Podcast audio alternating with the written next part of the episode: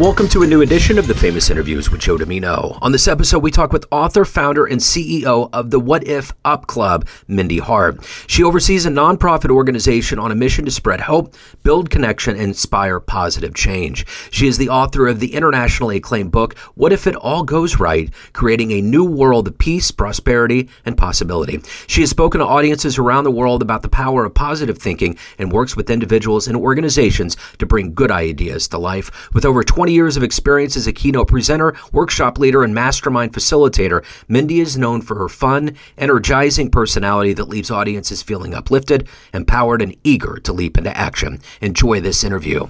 Thank you for taking a minute out. And I want to begin our conversation and journey into that by asking you how did you get through the last three and a half years? How did you survive COVID and how did it change you?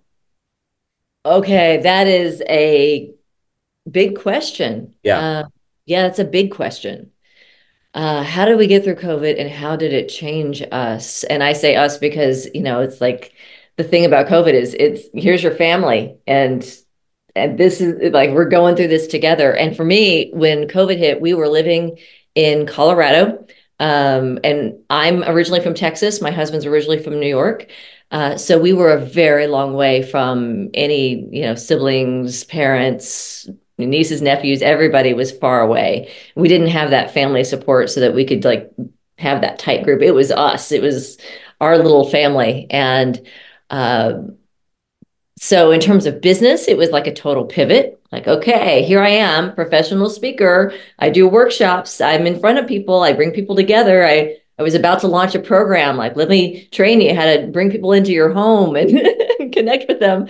And suddenly it's like all of that. I just remember that 72 hours where every booking I had for the year fell off the calendar. Yeah. Like, literally off a cliff. Yeah. Um, and my work is around get creative. Yeah. The, what's the bright side? You know, like what if something what if this is great news what if this puts you know what if i leverage this what if there's opportunity here so really getting to practice the mindset of it and at the same time it's a big change. It's a big Yeah. change. Yeah. so for us uh, you know it was a time to rethink the work that we do and how we do it. So in some ways it gave us more opportunities because we were thinking like okay now we can reach anybody. Now we got the internet we got zoom i already knew the technology so that you know i'm going to use my strengths and that's great. Uh, but the the big challenge i think was loneliness um, isolation and not being near um, you know we had friends nearby but it's different than having family and and Yeah. that level of support. So we ended up at the end of covid uh, we moved to northern new york to be closer to my husband's side of the family. And that was a, a big move too. So everything from the remote schooling we had you know we had a teenager went through middle school you know in her in her room which is weird Yeah. and challenging. And uh, we got to a new town and it was new. High school is new. Everybody's new. We don't know anybody. So it's it's been a challenging three years. Yeah. um but the great thing about challenge is that it causes us to get creative and it causes us to think different. And so we you know i think we come out stronger for it. We're in a new community. We're plugged in now. Um, we've we've got a different business model but we also have all that we've done before that we can now kind of start going back to blending those together uh, so so let's get into that business model. I'm going to put you in front of a bunch of third graders. It's career day. oh yay and one of the kids is curious and says, "Hey, what do you do for a living?" How do you answer them? I am a speaker and an author, and I help uh, to spread hope and build connection and inspire positive change. So when you were in that seat, what did you want to be when you were in the third grade? I wanted to own a pet store. I wanted to be a small business owner. I wanted to have my own little pet store and play with dogs and puppies all day long. Okay, so you're originally from Texas. I am. Okay, so let's go back to your childhood and how did these seeds grow into you becoming who you are today? I mean, you obviously you're more in the business of helping people than anything else. How did that happen? Yeah, so I I always had sort of an entrepreneurial spirit, so I never quite fit into the traditional job mold. That never kind of clicked with me. Um, and I was a very introverted kid and I had a I had a speech impediment. I was awkward. I had big glasses. I had huge braces. I was not the cool kid at all. Um, but I had a very rich inner life. And I remember I used to you know I used to get sick a lot. I stay home from school and my parents subscribed to Reader's Digest. I remember reading Reader's Digest cover to cover as a kid. and seeing those motivational inspirational quotes and oh, reading oh, yeah. the inspirational stories mm-hmm. and i literally kept a journal of all of my favorite quotes like from the time yeah i was in elementary school and i kept a quote journal of inspirational motivational quotes and so i think the seeds were there uh, this this entrepreneurial part of me this part of me that really loved connecting with a positive message uh, and then as I got older and more confident uh, and got some leadership skills, you know, it was the confidence to really get out there and say, okay, I I can now share my voice to this. I can bring this to other people as well. But I really needed it. I was a really shy, introverted kid. Yeah. So I'm now the thing that I needed when I was younger. Yeah. You know, it's amazing. I ran into Reader's Digest late in life, but it is, it's one of the very few bastions of like everything in there is positive. And when you think about the amount of media that we go across just in the grocery store that's either false or negative, it's like to have something like that that's still around, that's still vital. Yeah. crazy. You know? Yeah.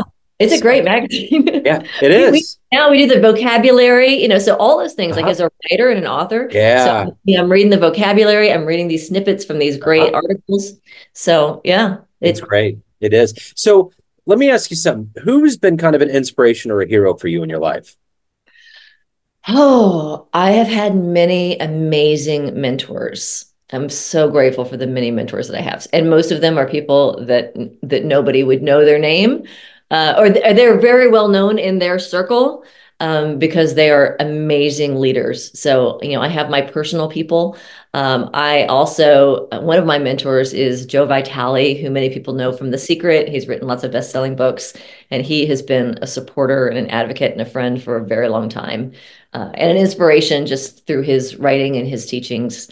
So um, he's he's actually a member. He's the president of the board of my nonprofit organization, oh, and uh, and just constantly a source of inspiration for me and support. Uh, but there are many, there are many. Yeah. So, speaking of that source of inspiration, if you could meet one person alive on the planet right now and spend some time with them, who would that be? Oh, you ask such good questions. good. um, yeah. So, one person on the planet, I would love to meet Michelle Obama. Yeah. I, I, I just as an amazing woman leader, mom, um, difference maker. I would love to have lunch with Michelle Obama. Yeah. Many on that list. Yeah. Uh, but that pops into my head. She's number one on the list all the time. She's the number one answer. Her really? Uh huh. Yeah. Yeah. Oprah's up there too. Oprah's up there too. Um, but uh, there's something about her her leadership and her yeah. presence and and her uh, family ethic yeah. that I, I really uh, would love to connect with her. Absolutely. So you're you're dispensing good advice to people. What's the best advice that you've ever gotten? Okay, so I had a mentor when I was first getting out there as a speaker and first learning how to do facilitation and speaking. And one of my mentors, I remember we were doing this in-depth training and we were walking from one part of the training to another, taking this walk outside and and I asked him I said, "What is the secret? What do you think is the secret of success?" And this is what he told me. It's probably one some of the best advice I ever got. He said, "Do the thing that you love to eliminate the thing that you hate." Yeah. If you can do the thing that you love in a way that makes something that you hate disappear, you know, then that that's a happy, productive, successful life. Yeah. And for me, I love speaking. I love writing. I love communicating. I love storytelling. Um, if I could eliminate one thing on the planet, it would be loneliness and isolation because yeah. I struggled with that so much as a kid. And I struggled with that during COVID as well. Yeah. So if I could eliminate that from a planet so that no one ever had to feel alone, then uh, that's a life well lived. Yeah, that's great advice. So, what is your motivation every day to get up and to mm-hmm. do all of these things to help people and also evolve as a person? What is that yeah. motivation for you? Yeah, there is something so powerful about being a witness to someone's journey into something more. So I love bringing hope to people. And, and I say that not like the people that I serve are not usually, you know, severely depressed or, you know, on their last leg, although sometimes that does happen. Uh, but to find someone who has a dream that they've wanted for a long time, but they didn't quite have the confidence or they had a self doubt and not quite sure if I can do it, not quite sure how to do it, to be able to work with people and offer ideas and possibilities and also just to, to see someone as like yes i see in you a person that can do the things that you want to do sometimes it's just having someone nod and say yes you've got this you've got this i can yeah. see it here's some resources to help you get there uh, that spark of hope when you see that spark of hope show up in someone's eyes uh, and and see them get excited about something that they've wanted to do but maybe haven't quite believed they could do it yeah uh, that's that's enough to keep me going. So, of all these people that you've helped give hope, what's your favorite success story? Oh, okay. Okay, my favorite success story, and this is again a difficult question. My favorite success story. I had a, a woman, her name is Holly. Um, we have an online community. So I was doing a lot of local workshops and events and small groups, but she was a part of our online community. So we hadn't met in person, um, but she was using the tools and the processes that I teach. And we we do this what if game. So uh, you know here's what i want. And then we like what if up it? Like what if it's easy? And what if it's fun? And what if you can? And so she was practicing that and, and she wrote into our community and she said i'm really struggling. We talk about non-attachment too and how to not get attached to the things that you want so she said my mother's in the hospital and um, she went in for just like a routine procedure but things went wrong and so she was scared. She's like, I'm, I'm worried about my mom. I don't know that she's going to pull through this thing. And she said, I've been using the processes. I've been using the tools. I've been what if upping, you know, what if she's okay and it works out? And what if, you know, she feels great? And she's like, and every idea I came up with, like nothing feels better. Nothing feels better. So we, as a community, we got behind her and we started sharing ideas, you know, like what if no matter what happens with your mom, this is a time that's really special for you? You know, what if no matter what happens, this is uh, a time you'll always remember. And what if you can be a source of strength and encouragement for your mom right now when she needs it the most, no matter what happens? And so she's like, oh, that feels better. That feels better. About a week later, she reached out to the community and she said she was sitting with her mother in the hospital her mom was feverish. She was shivering. She couldn't get more meds. She was wanting more meds. And they said, no, it's not time. You can't get your meds yet, painkillers yet. You've had too much. You know, we got to wait another hour or two. And she said her mom was really struggling. And in that moment, she had this thought in her mind, you know, what if I can be a source of strength and encouragement for my mom when she needs it the most? So that idea popped into her mind. And so she said she'd done something. She never had like a touchy feely relationship with her mom, but that idea sparked in her like she's like i know what it's like mom i know what to do. Trust me. She takes her mother by the hands and she says breathe with me. Just breathe with me. She looks her in the eye and they just breathe like half an hour they're just breathing together relaxing breathe and then she did something else she said she's never done before she led her mother in a visualization of what's going to happen when you get out of the hospital yeah. So, mom, when you get out of the hospital, we're going to have this big party and everybody's going to come together and we're going to celebrate that you made it through. And she's leading her in this visualization. And then the doctor comes in and says, okay, now you can have your pain meds. And her mother says, I'm good. I don't, I don't need it anymore. And she had a total turnaround. And about two days later, she brought her daughter in. She said, I want to talk to you. She said, I don't know how you knew to do what you did, but she said, I absolutely believe that it saved my life. Wow. Like you being there in that moment and what you did was a turnaround point. So Excellent. those kinds of stories, like, mm, yeah, that's what puts me up in the morning. Absolutely. So let me ask you this: If you have a dream tonight, you run into the 18-year-old version of you, and you could give that young version of you a piece of advice based on the wisdom you've gained in your life up to this point. Uh, what advice would you impart on that young version? I would say uh, take every personal development and leadership class you can take because give yourself the skills yeah. to do things that your heart is calling you to do uh, and trust that you can do it. So yeah. surround yourself with great mentors, surround yourself with great coaches, um, learn the skill set of leadership and do that thing that you dream to do because it is totally doable. So, of all of the things that you've dreamed and done and accomplished and evolved into, what are you the proudest of? Hmm, I'm proudest of being a great mom. you know, like all the things that I've learned that have helped me, you know, with an audience, helped me with communications, helped me with leadership, all of those things. What I'm most proud of is that I'm able to use those things that I've learned professionally to have a happy family and to have, you know, a, a kid who's who loves life and has dreams and hopes and challenges that she's resilient enough to overcome. So everyone has a perception of you, family, friends, clients, colleagues, but you run the show. What's your perception of you? Who do you think you are?